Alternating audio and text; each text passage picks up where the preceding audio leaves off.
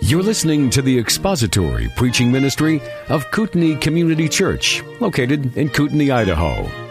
We pray that Christ is exalted and your spirit is blessed by the teaching of God's Word. For more information about Kootenai Church, please visit us online at kootenaichurch.org.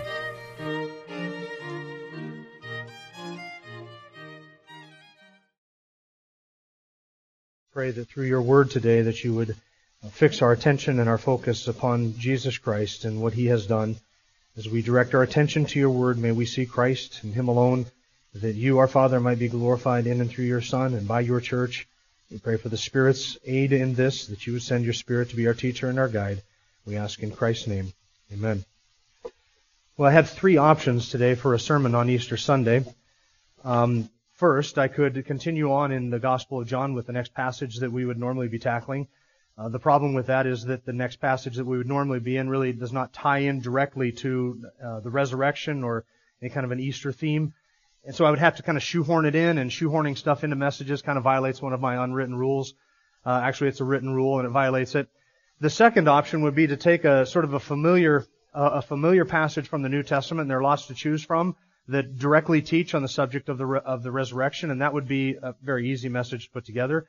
Or my third option would be to take an, a rather obscure passage of scripture, one that's probably lesser known, not one that is really preached on in your average church this morning, uh, one that is not likely to make it onto the list, to the short list of scripture passages that you would read on an Easter Sunday morning. A passage that if you were to look at it, you would think to yourself at, at first that there's really not enough here to make one sermon out of. And then after you spent, say, three or four days studying it, you realize there's four sermons worth of material here, and now you have to cram it all into one, hypothetically speaking. That is in fact what I did. So turn your Bibles to the book of Psalms, Psalm 16. Psalm 16. There's probably only one verse in the whole psalm that is going to be familiar to you, and uh, and that may be only because we read it in Acts chapter uh, two, and you remember what the significance of that verse is, and that would be verse 10. The New Testament has over 100 references to the resurrection of Jesus Christ. In fact, it would be fair to say that if you were to take the resurrection out of the New Testament, you would have no New Testament left. You, you would strip it literally of all of its meaning, all of its significance, the whole purpose of the New Testament. And the preaching of the apostles in the early church was filled with references to, allusions to, and was founded on the resurrection of Christ. So if you, if you took the resurrection out of the apostles' preaching, they would have nothing to preach about. Uh, that is why Paul says, if, if Christ is not risen, we are of all men most to be pitied, because the resurrection was their message. That is the, the central element of the church's worship and has been for 2,000 years. The resurrection is the central element of the church's preaching and has been for 2,000 years. And the resurrection is the central element of the church's message and has been for 2,000 years. So without the resurrection, you have no church, you have no New Testament, you really have no point to even be here this morning. But as we look at the, the preaching of the apostles, and maybe you noticed that this morning when we were reading in Acts chapter 2, their preaching on the resurrection was grounded in two things. Number one, the historical re- reality of the resurrection, a literal bodily historical resurrection of Jesus Christ from the grave. They based it upon that historical fact. Second, they rooted their preaching on the Old Testament in, uh, uh, sorry, on, they rooted their preaching on the resurrection in the Old Testament. The Old Testament has prophecies and predictions and allusions to the resurrection of the Messiah. So in the mind of the apostles, the resurrection of Jesus Christ is really the fulfillment of the promise that God made to the nation of Israel concerning his son. And we're going to be looking today at one such promise, and that is in Psalm 16. We will read the entire psalm together, and then I will tell you how we're going to break this psalm down to try and cover the entire thing in, in one sitting. A Michtam of David. Preserve me, O God, for I take refuge in you. I said to the Lord, You are my Lord. I have no good besides you. As for the saints who are in the earth, they are the majestic ones in whom is all my delight. The sorrows of those who have bartered for another God will be multiplied. I shall not pour out their drink offerings of blood, nor will I take their names upon my lips. The Lord is the portion of my inheritance and my cup. You support my lot. The lines have fallen to me in pleasant places. Indeed, my heritage is beautiful to me.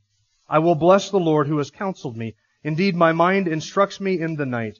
I have set the Lord continually before me. Because he is at my right hand, I will not be shaken. Therefore my heart is glad and my glory rejoices. My flesh also will dwell securely. And here's the familiar verse, verse 10. For you will not abandon my soul to Sheol, nor will you allow your Holy One to undergo decay. You will make known to me the path of life. In your presence is fullness of joy. In your right hand there are pleasures forever. And that psalm begins with an introduction, and it is actually before verse 1, and it says, A Michtam of David. Now, what is a Michtam? I doubt if anybody here knows what a Michtam is because nobody really knows what a Michtam is. It's kind of a curious word, and it only occurs six times in, in all of Scripture, all of them in the Old Testament. And it, it, it, comes in that, that little introductory remark that is before verse 1. And we always need to remember when we're studying a psalm that all of those little introductory remarks, which are in my Bible or in italics in really fine print, those are part of the psalm. Those were added by the author or one of his contemporaries. We consider that as inspired scripture. Some of them are really short, like this one, a Michtam of David. Others of them, like in verse uh, chapter 18, Psalm 18, for instance, are rather extended introductions to the psalm. But it's scripture, and keep that in mind. The six references to a Michtam all occur in the Psalms and all of them in the introductory comments to the Psalms. Psalm 16 is called a Michtam, and then Psalms 56 through 60 are called Michtams, and those are all references, all, all those references to a Michtam are in the introductory comments. Now what is a Michtam? It's not really a song, it's not really a, a, a psalm or a song or just a poem. A Michtam is, most people suspect that a Michtam, the word Michtam comes from one of three sources. Now, it may be a combination of all of these. But keep in mind, nobody really knows what a Michtam is. But the Michtam is a word that possibly comes from another word which means secret or precious or mysterious. And so this would be uh, David's way of saying, what I am writing to you here is a precious, mysterious secret. Now, if that is what David is referring to, then it would make sense, especially in light of verse 10, where David is really not writing about himself, but about somebody else. So it might be that David, as he, as he finished this psalm, realized that what he had written in verse 10 by inspiration of the Spirit of God, there was something hidden in this psalm which David nor his contemporaries really understood. And so he labeled it a, a, a mysterious psalm or a, a Michtam, a secret. There's some secret here. And verse 10 contains that secret. Some people suggest that the word Michtam actually comes from a different Hebrew word, that Hebrew word meaning something engraved or stamped, something etched in like a stone or a tablet. If that is the case, then what David is saying when he refers to this as a Michtam is that there is something here that is so precious that it deserves to be engraved in a stone tablet and kept forever. There is something really significant in this psalm. Uh, it would be the equivalent of me saying to you, look, what I'm about to say, you can write this in stone. In other words, this is so trustworthy and significant that you can etch this forever. Or it's possible, some suggest, that the word Michtam actually comes from a different Hebrew word which means fine gold or something stamped in gold or impressed in gold. Now it might be the case then that there is some combination of all three of these. David may be saying, look, what I'm about to say to you is mysterious, it is secretive, it is so precious, it is worthy to be stamped into fine gold. That was his view of this psalm. That's what a Michtam is. Now the author is obviously David. We learn that not just from the introduction, but also from Acts chapter 2, where Peter says that David spoke these things by inspiration of the Spirit as a prophet. So we affirm that David is the author of this, King David is the author of this, but we would be remiss if we only understood this in terms of what David intended.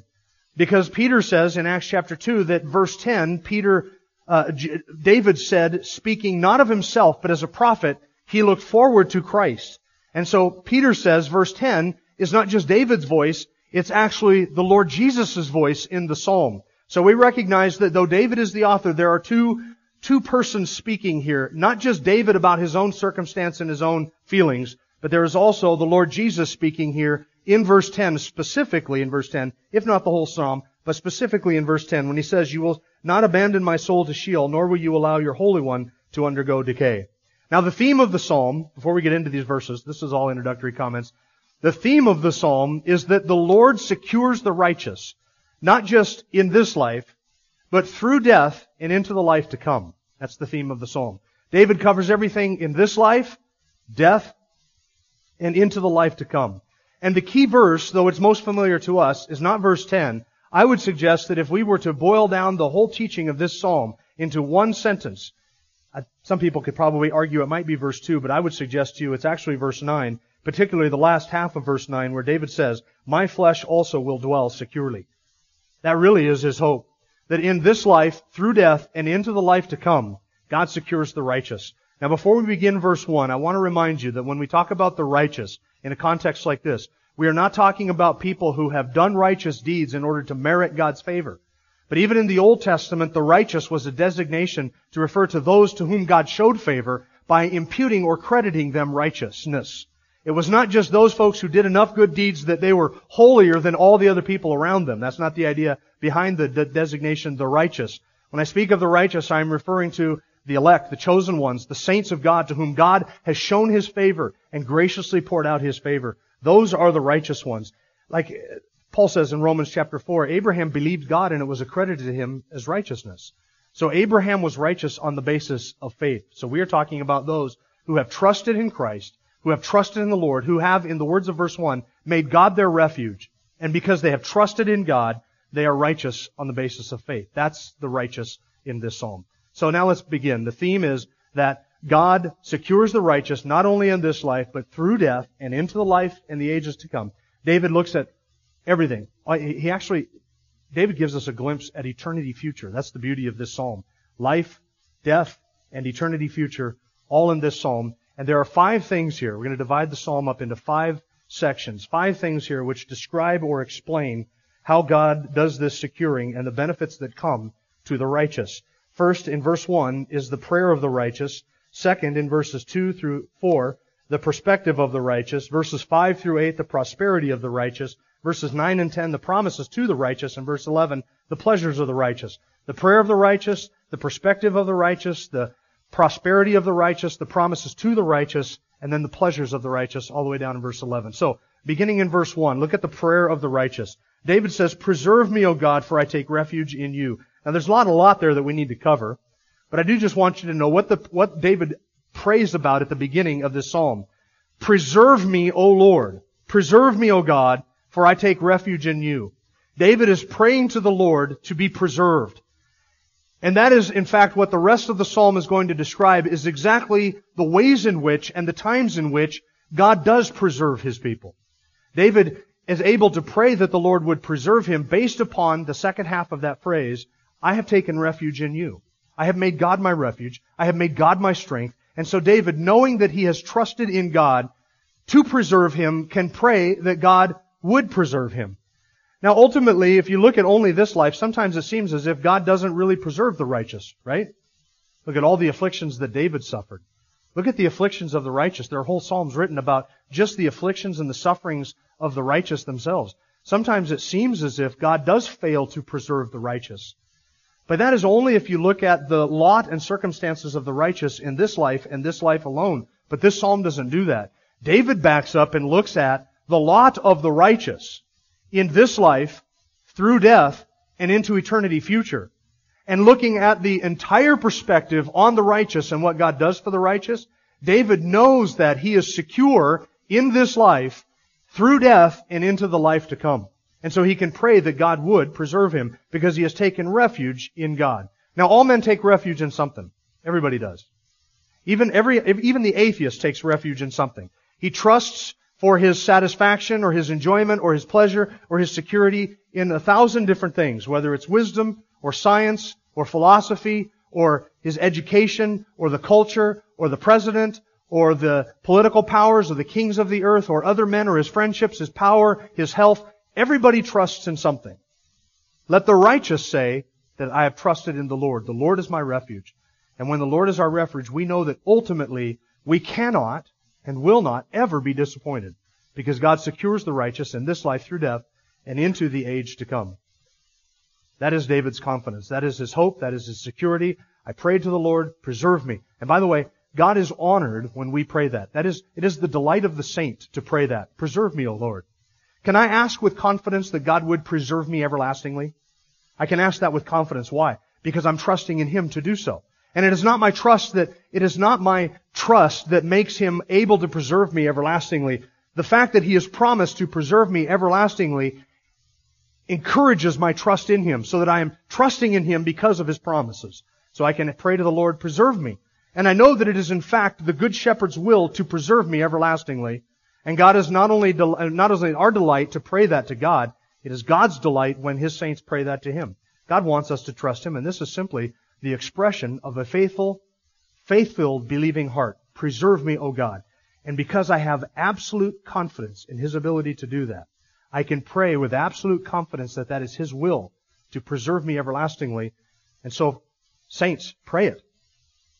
Pray it. That is a biblical prayer. Preserve me, God.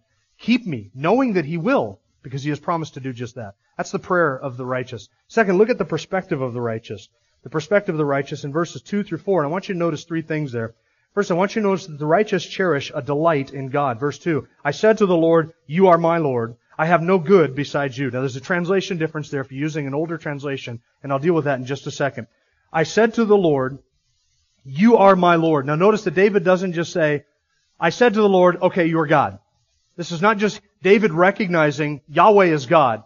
This is David recognizing and confessing, You are my God. There's a difference between confessing, You are God, and saying, You are my God. When you say, You are my God, that is faith reaching out and grabbing hold of the promises of Yahweh and saying, these belong to me. These are mine, and he is mine, and I am his, and nothing can ever shake that or disturb that. That is David, that is the expression of personal faith, personal religion, and personal trust, saying, you are my God. And I have no good besides you. David is simply confessing, all the good that I enjoy in this life, all of it comes from God. Let me ask you something, Christian. Do you enjoy any good thing in this world that you have not first received from the Father of lights, who gives every good gift to you and in whom there is no shadow of turning or changing at all? Have you enjoyed anything good in this life that does not come from His hand? No, that's all David is saying. He is saying, every good thing that I have received, I have nothing that has come to me besides or apart from what God has given to me. Every good I enjoy is an expression of His goodness. And further, every good that I enjoy is nothing compared to Him. Because He is infinitely good, every good thing I have enjoyed is merely a glimpse at His goodness. And if I were to take the sum total of all these lesser goods, every good thing I have enjoyed, every good thing you have enjoyed, and we heap them all together and add them all up, they still are nothing compared to the goodness of a very good God. That is what he is saying. Now the King James actually translates that, My goodness extendeth not to thee, if that's the way that that phrase should be translated from the Hebrew, then what it means is this. David is saying, all the good that I have enjoyed, I have enjoyed from God. In other words, He gives me goodness, but my goodness that I have received from Him does not extend back to Him. In other words, I do not contribute anything to the goodness of God. There is nothing that I can do that adds anything to His glory, anything to His person, or anything to His goodness. And however you translate it, the truth stands the same. With a righteous cherish, cherish, and delight in God. Second, the righteous also delight in the people of God, or the other saints. Look at verse 3. As for the saints who are in the earth, they are the majestic ones in whom is all my delight. It is the delight of the saint to be with other saints. And you know why that is the case? Because other saints remind the saint of the good God that he has trusted in. It is the delight of the saint to, to be with other saints who have also delight in God and who also find their refuge in God, and who have also trusted in God and own God as their own. And so saints love to be with other saints. Christians love to be with other Christians. Before I became a Christian, I didn't want to be with other Christians. You were pathetic people. I didn't want anything to do with you. But after I became a Christian, guess what? Who changed? Christians didn't change. I changed. And suddenly I wanted to be with other Christians and enjoy the fellowship of other Christians. Do you enjoy the, do you enjoy the fellowship of Christians? Do you like being with Christians? Or when you get among Christians, do you feel like a fish out of water? If you feel like a fish out of water, you probably are a fish out of water. There's a reason for that. Are you content with worldly associations and worldly affiliations and worldly conversation and worldly fellowship and worldly company and worldly talk? If you don't delight in being with the saints of God, you can be sure you are not one yourself.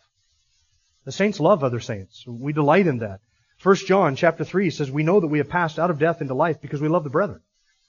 One of the things that indicates to me that I'm a genuine Christian, I've been saved, is that I have a love for other Christians. And my love for other Christians is evidence to me that I have gone from the domain of darkness, the domain of death, and I have passed into life because now I have a love that I never had before. That's the evidence of being with the saints. That is, uh, that is the evidence of, of my conversion. And that is David's way of expressing that. The, the saints who are the majestic ones in the earth, they are the ones in whom is all my delight. David would say, I, I not only take refuge in God, but I delight in being around those who likewise take refuge in God. You know what it attract, what it is that attracts saints to each other? It is, I'll tell you what it is that attracts me. I don't mean this inappropriately. I'm just in a, you know, enjoy fellowship type of attraction. What, the reason I enjoy being around other Christians is because I see in other Christians the image of Christ being formed in them. And it's the Lord that I love. And the more of Christ I see in you, the more I desire to be with you and spend time with you and enjoy being around you. And that is likewise, that is what attracts Christians to each other. It's not that we are all spanky people and we like being with each other just because we're great together. It is that we see in the other person the image of Christ whom we love. And you know what it is that, that uh, repels the world from Christians? The image of Christ in them whom they hate. It's not the person, it's Christ in them that they hate. That's what repels the world. And that's what attracts saints to each other. So the righteous not only delight in God, we delight in God's people, and thirdly, we have a disdain for idolatry. Verse 4. This is the perspective of the righteous. The sorrows of those who have bartered for another God will be multiplied. I shall not pour out their drink offerings of blood, nor will I take their names upon my lips. Uh, these are the, the majestic ones, the righteous ones, are, are the ones in whom we delight, and, on, and conversely, the opposite of that is that the wicked are the ones that we do not delight in. Those are the ones who have bartered for another God. That word bartered means literally to pursue something, to purchase it or attain it with a purchase price. It was sometimes used of a man pursuing a bride or attaining a wife, uh, bartering for a wife. I, I, know we use the word courting. We don't don't use the word borrowing. If you're looking for a spouse, don't use the term bartering because that's a bad thing. It kind of conjures up a bad image. In that day, though, it meant the idea of pursuing something to acquire it, even to purchase it at great price. So David looks at the wicked who are involved in idolatry, and he says, those who are involved in the idolatry, who have bartered, pursued, run after, and chased after other gods, they multiply their sorrows. There, that is such a profoundly true statement. Have you ever noticed how the wicked will pursue their idols? Not by the ones and the tens, but the hundreds. There are thousands of things that idol worshippers trust in. Thousands of things. Anything but the one true God and they multiply their idols and they pursue other gods, and in doing so, they actually multiply their griefs and they multiply their sorrows. Matthew Henry had a real pithy statement regarding this verse. Matthew Henry said this, They that multiply gods multiply griefs to themselves. Now listen to this. For whosoever thinks one God too little will find two too many, and yet hundreds not enough. Now that's profound. You think about that for I think about that all week long. A hundred gods, a hundred false idols is not enough for a pagan. Not enough. And yet he also finds that the griefs that come with even two gods is more than he can bear.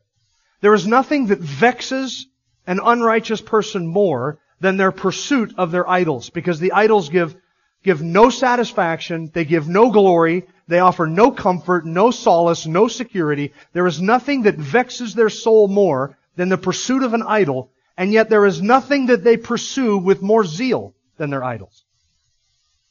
Whoever will not have one God is enough will find that two is too many, and yet hundreds are not enough. Two idols bring more griefs than he can bear, and yet a hundred idols is just not enough. It's that, that quandary that the unrighteous is in. And David wouldn't have anything to do with those who are idolaters. There's something about seeing God dishonored by those who worship other gods that vexes the heart of the righteous, and that is expressed in verse 4. I will, I will not pour out their drink offerings of blood, likely a reference to the blood sacrifices of the worship service, that, the, the worship that went on with that false God. David is saying, I will have nothing to do with their worship practices. Those who multiply their gods, multiply their griefs, and I will have nothing to do with anything that they do in, resp- in, in, in conjunction with their worship and their love and adoration of that God. And then he says in verse 4, nor will I take their names upon my lips. Now that doesn't mean just that we don't say the name Allah, for instance, in a sentence, like I just did. Nothing wrong with that. What David has in mind here is, I will not speak favorably of that, of that false God. Not that he would not mention their name, but that he would not give favorable mention or say positive or honoring things to that false God. Because anything that is said that honors a false God dishonors the true God. So to put it in our context, David would never say, hey, Allah is a God of peace. He's a great God for the Muslims. He has his own thing. I'm sure they love him and all that's really good. David would never say such a thing. He would never give any kind of honor to a false God. I will not have anything to do with their practices. I will not even speak favorably of them in the least. It wouldn't have anything to do with it. Stay as far away as you possibly can. Spurgeon had a, had a way of saying this. He quoted an old proverb. The old proverb said, it's not safe to eat at the devil's mess, no matter how long the spoon is. It's never safe to eat at the devil's mess, no matter how long the spoon is. You stay far enough away, as long as you're eating his delicacies, you're still involved in it. Doesn't matter how far away you stay from it while you're involved in it. And that was David's perspective on idolatry. It didn't have anything to do with their practices. I won't attend that service. I don't have anything to do with their idolatry, and I won't even speak favorably of it because it is dishonoring to the one true and living God. So the righteous, that is the prayer of the righteous, the perspective of the righteous. And now third, I want you to notice the prosperity of the righteous in verses 5 through 8. And I say prosperity not because I'm starting a television ministry and I want to get a bunch of money to finish the new facility, but because prosperity that is described here is actual genuine biblical prosperity. It's unfortunately, it's unfortunate that that term prosperity has been sort of warped and attached and spoken of only in financial terms, but the prosperity and the blessings that are described here are in fact true biblical prosperity. Verse 5, the Lord is the portion of my inheritance and my cup. You support my lot. That is to say that the Lord himself is my inheritance. He is my inheritance. You may be rich in all of this world's goods and have everything that this world has to offer, but in term, but in God's perspective, you are a pauper if you have not God. Likewise, you may have God and God alone and be bereft of all that this world has to offer, and yet you are rich beyond the world's imaginations. Because all that the world has to offer is going to be burned up, it's going to disappear, it's going to be gone. And the thing is with the wicked who have all of this world's goods but have not God, when they die, they lose everything. With the righteous who have God, and even though they have none of this world's goods, when they die, they don't lose anything. In fact, they gain everything. See how switched that is? And the world says prosperity is this, and God says prosperity is this. And David recognized that true, genuine blessing, true, genuine prosperity from God is to have God as his portion, as his inheritance. God is my wealth. God is my riches. And no matter what the world brings or takes away, I always have God, and I can never be made a pauper, even if everything is taken from me. That is why he calls us the majestic ones up in verse 4. The majestic, or verse 3 as to the saints who are in the earth. They're the majestic ones. See, we don't tend, we don't tend to think of the righteous as being the majestic ones or the excellent ones. You look at the condition of the righteous in this world and it looks like they suffer affliction and they go without and they are persecuted and they are mistreated and they go, and, and they suffer. In what way are they the majestic ones? You realize that God has not chosen the, the wealthy of the world and the noble of the world and the powerful and the influential and the great and the wise. He has chosen instead the foolish and the insignificant and the weak things of this world the things that are weak and significant and uh, insignificant and foolish in the eyes of the world, so that he might bring to nothing the things that are great in the eyes of the world. So in what way are the majestic ones, are the, the saints the majestic ones, the excellent ones? I'll tell you how. You gotta step back and look at it from eternity's perspective. Do you realize, Christian, that you will judge angels? You'll judge angels. Do you realize that when you stand on the new heavens and the new earth with God and the rest of the saints, that you inherit everything that is God's. It's all yours. He has given to us everything in His Son. If He has given us His Son, will He not with Him also freely give us all things? See, in the eyes of the world, the saints are the insignificant. They're the lowlifes, the dregs of society. But in the eyes of the kingdom, the saints are the majestic ones. And those who are wicked, they and everything that they have and everything that they love perishes. And they're left with nothing. So verse 6, the lines that have fallen to me in pleasant places indeed, my heritage is beautiful to me. And the heritage in the lines there refers to the kind of the idea of lotting up, uh, of apportioning up a land or an inheritance. The head of the household would apportion up this much land goes to this son, this much land goes to that son. Uh, it kind of has that idea of what has been given to me by the decree of my father. That is, that is David's idea there. The lines that have fallen to me, what has been apportioned for God by his providence and by his sovereignty, what God has apportioned for me, it is beautiful to me. And why could David say that? because he was absolutely confident that what God had given to him was in fact exactly what God wanted for him. And, and he says, beautiful to me. I, I trust in the providence. I trust in the sovereignty of God. God is my inheritance. Now look at verse 7. God is also my teacher. I will bless the Lord who has counseled me. Indeed, my mind instructs me in the night. My mind instructs me in the night. And the imagery there is of, of laying on your bed at night and reflecting upon and meditating on the goodness of God. And David says, even in the night hours, in the stillness of my heart, in the stillness of my mind, when nothing else is going on around me, whether it's out watching the sheep or laying down in bed at night and just thinking upon what God has done without the distraction of an iPod or an iPad or a television screen, my mind instructs me in the night. I sit there, I meditate upon what God has done. You want to know how to get your affections turned toward God so that you love Him more? I'll tell you how you do it. You think upon Him much. And your affections and your emotions will follow your intellect. If your, if your intellect follows your emotions, you're in trouble. You want your emotions to follow your intellect. Think upon him much. Set him, in the words of verse 8, continually before you in your right hand, at your, so that he is at your right hand, and you will never be shaken. Verse 8 is the words of a man who set the Lord before him. So that the Lord was before him. In his mind's eye, in his mind, in his heart, in his affections, the Lord was there. And if he turned here, the Lord was continually there. Wherever David turned, wherever David went, whatever David went through, the Lord was always before him. And David, as he saw everything in the presence of God, could say, Therefore, I will not be shaken. I will not tremble. I will not shake. I will not doubt because the Lord is continually before me.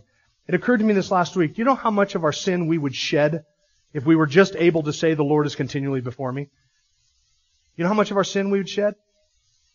You think we would really sin if the Lord was consciously always before us?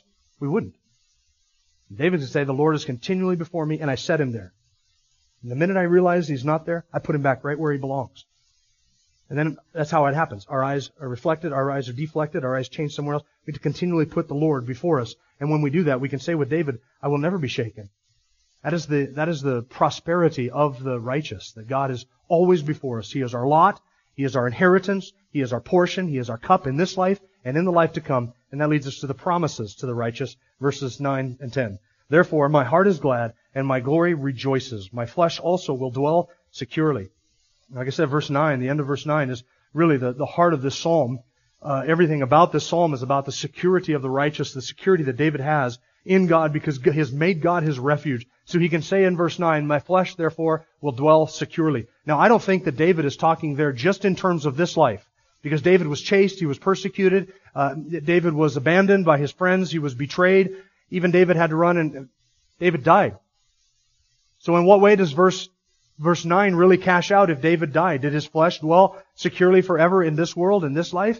No, it's not. But the perspective of the psalm, remember, is not just from this life. David is backing up, and we see in verse 11, he's talking about the perspective of the righteous from eternity. Therefore, my flesh will dwell securely, because I know that whatever befalls me in this life, God is my security in this life, He is my security through death, and ultimately He is my security in the age to come. The promise in verse 10 is the basis of all of that. For you will not abandon my soul to Sheol, nor will you allow your Holy One to undergo decay. Now in Acts chapter 2, when Peter is quoting this passage on the day of Pentecost, he is, he, says to them, his commentary on this passage, uh, Peter says, we may say for certain that David both died and was buried, and his grave is with us to this day. So, David said, my body will not suffer decay. Peter says, David's body is with us. It has suffered decay. And then Peter says, David, therefore, being a prophet of God, knew that God would set a man upon his throne. And therefore David prophesied not about himself, but about someone else. That is, the Christ, whom you has crucified. Peter applied this to Jesus. He is the one whose soul was not abandoned to Sheol, the grave. He is the one whose body did not suffer decay, and Jesus' body didn't. David's did, but Jesus' didn't. And so verse 10 is ultimately fulfilled in Jesus. But here's the question if Peter, if David knew that his body would indeed suffer decay, and David had to know that he would not rise as other men had not risen, it would be just like Abraham, Isaac, and Jacob, and all who've gone before him. David had to know that his body would in fact suffer decay in the grave. David is looking forward to a promise then given to somebody else. David had to know that. David had to know that verse 10 was speaking of somebody else. And if David knew that the promise in verse 10 was not directly to him, but in somebody else, why would that promise given to somebody else cause him to say, My flesh will dwell securely and I can trust in the Lord? Why would David say that? We can answer that question with another question, and here it is. What does the resurrection of the righteous one, the Holy One, guarantee to all the saints? What does the resurrection of Christ guarantee to all saints? The answer to that is our resurrection. So David could know that even though my flesh will suffer decay, it will not be forever, and he will not abandon me to the grave. In other words, I will not suffer death forever. I will suffer death, but because he was looking forward to the Messiah, his son, to whom the Lord would promise he will not abandon his soul, he will not allow his flesh to undergo decay, David knew that his security was certain. All David was doing was looking to the promise made to Christ and saying, because I will trust in God and His promise to do this. I am secure. It's the same thing we do. How do I know that someday I will rise again? That I will stand in my flesh and I will see God? How do I know that I get a resurrection body? Because I can look back to the resurrection of Christ and know that because God has promised this to him and fulfilled that promise to him, I likewise am secure. So God will fulfill all of his promises to me based upon what he has done in and through the Lord Jesus Christ. That's all David was doing. That is the promise to the righteous. Now look at the pleasures of the righteous. Verse 11. Verse 11 is worth, this is a four point sermon all by itself, verse 11, and all we have time for me to do is basically to go through these four points, kind of list them with real brief commentary. Verse 11, you will make known to me the path of life. In your presence is fullness of joy. In your right hand there are pleasures forevermore. There are four things there, four pleasures there that the righteous enjoy. First, the righteous enjoy the path of life. Verse 11, you'll make known to me the path of life. We enjoy the path of life. And by that path of life, David doesn't mean that he was going to live forever in his earthly deteriorating body. David simply meant he was looking at it again. This is the perspective from eternity. Where, where do you and I enjoy true life, everlasting life, and never ending life? Only in heaven. And David is talking about the day that he would stand in the presence of God. That's what the next phrase says. David is looking forward to the time when he would stand in the presence of God and he would say, that is the path of life. There will come a time when the righteous stand in glorified bodies before the King of all creation. And death will never ever invade again. Death will never interfere. Death will never threaten the righteous. Never. It cannot because it will be the last enemy which is defeated. It will be defeated and put away and death will be no more. And the righteous never have to suffer that death. That is the path of life. That is eternal life. Second, the righteous also enjoy the presence of God. And this is really what we long for. In your presence is the fullness of joy. We long for and look forward to the presence of God, to, see Him face to face as a man sees a friend. We can't see the presence of God now. We can't enjoy the, the full revelation of who God is now because we would be consumed. But ultimately, someday we will stand in the presence of God and it will be our delight and our joy to behold Him forever and to be with Him forever and to be around Him forever and to have Him around us forever. That's, that's the blessing to the righteous. David is looking forward through death, remember now, into the age to come. And the third thing that the righteous get is the righteous get fullness of joy. That is in verse 11, in your presence is fullness of joy. In the presence of God, there is joy without end, joy without measure. It is fullness of joy. Now, the whole idea of fullness of joy is not something that you and I can even really understand in this life. You have never, no matter what joy you have ever, ever experienced, you have never experienced fullness of joy. Never in this life. Every joy you have ever had has come to an end. It has been mixed with sorrow. It has decreased over time. It has been interrupted in some way, or it has been short-lived. Every joy. You say, no, not the joy. I mean, I got married and that was the joy of my life. That was never anything but pure fullness of joy. Who are you fooling? You know that that is, you know that there have been times when it has not been the fullness of joy. It has not been infinite joy and everlasting joy. There are always tough times in marriage. Oh no, when my child was born, that was the fullness of joy. No, it wasn't. It was a glimpse at what the fullness of joy is. But the first sleepless night, it was a joy mixed with sorrow. The first dirty diaper was a joy mixed with disgust. Every joy you have ever experienced in this life has been mixed with sorrow. It has been short-lived. It has been nothing more than a glimmer and a glimpse, just a, just a, just a slight taste of what infinite joy will ultimately be. Spurgeon says heaven's joys are without measure, without mixture, and without end. Thomas Watson, the Puritan, not the golfer, said there will be nothing to breed sorrow in heaven. There shall be joy and nothing but joy. Heaven is set out by that phrase, enter thou into the joy of thy Lord. Here, joy comes into us. There, we enter into joy. The joys we have here are from heaven. The joys that we shall have with Christ are without measure and without mixture. Thomas Brooks, who was a Puritan and not a country music singer, said the joys of heaven never fade, never wither, never die, never are lessened or nor interrupted. The joys of the saints in heaven is a constant joy, an everlasting joy, in the root and in the cause and in the matter of it and in the objects of it. Their joy lasts forever, whose objects last forever. Because God himself is the object and the source of joy, and because he can never end, and because he can never be diminished, the joy that he gives also will never come to an end. And every joy we have ever experienced, no matter how precious, has only been a glimpse of what David says rests in God's presence and awaits us for all of eternity. Joys without measure, joys without mixture, joys without end. In thy presence is everlasting and fullness of joy. And then look at the fourth thing that the righteous enjoy. In your right hand there are pleasures forevermore. The eternity, the righteous enjoy an eternity of pleasures. Do you think that God has failed to plan your eternity? Do you think that He's just planned this, this life, this world? Do you think we're all going to get on the new heavens and new earth with glorified bodies and say, all right, what's next? And have God say, well, you know, what? I didn't really think this far ahead. I, I don't know what's next. Let's discover what is next. No, no. In the right hand, in God's gracious right hand, are pleasures stored up for you and for I forever. A never-ending flow of pleasures. That is what heaven is. Heaven is one delight after another, one discovery after another, one experience after another, one pleasure, one joy, things to learn, things to do, things to create, places to go, people to see, conversations to have, one delight and one joy forever and forever and forever. I believe that God has planned and He has purposed and He, he has planned the ex- every detail of my future in eternity. He has planned it all. He knows it all. And He has planned for me joys, pleasures that He has planned for me a million years from now. And I won't get them when I step through the gates of heaven. But He has planned for me a never ending flow of pleasures. And that is for every saint. Every believer gets that. Every righteous person gets pleasures forever dispensed and given by the gracious right hand of a sovereign king. Millions of years from now, and millions upon millions of years from now, never ending pleasures, never ending delights, never ending enjoyments, never ending joy. That's the perspective of the psalmist. That is the pleasures that the righteous get. So now we're back to where we started. The Lord secures the righteous, not only in this life, but through death and into the life to come. Right?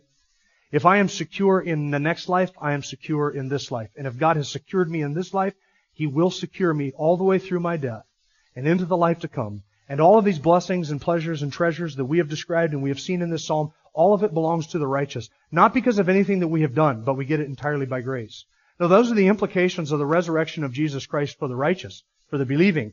But what about for the unbelieving? The implication for the unbeliever is this. You will stand and face this risen Christ, this risen King, and this God of all creation someday.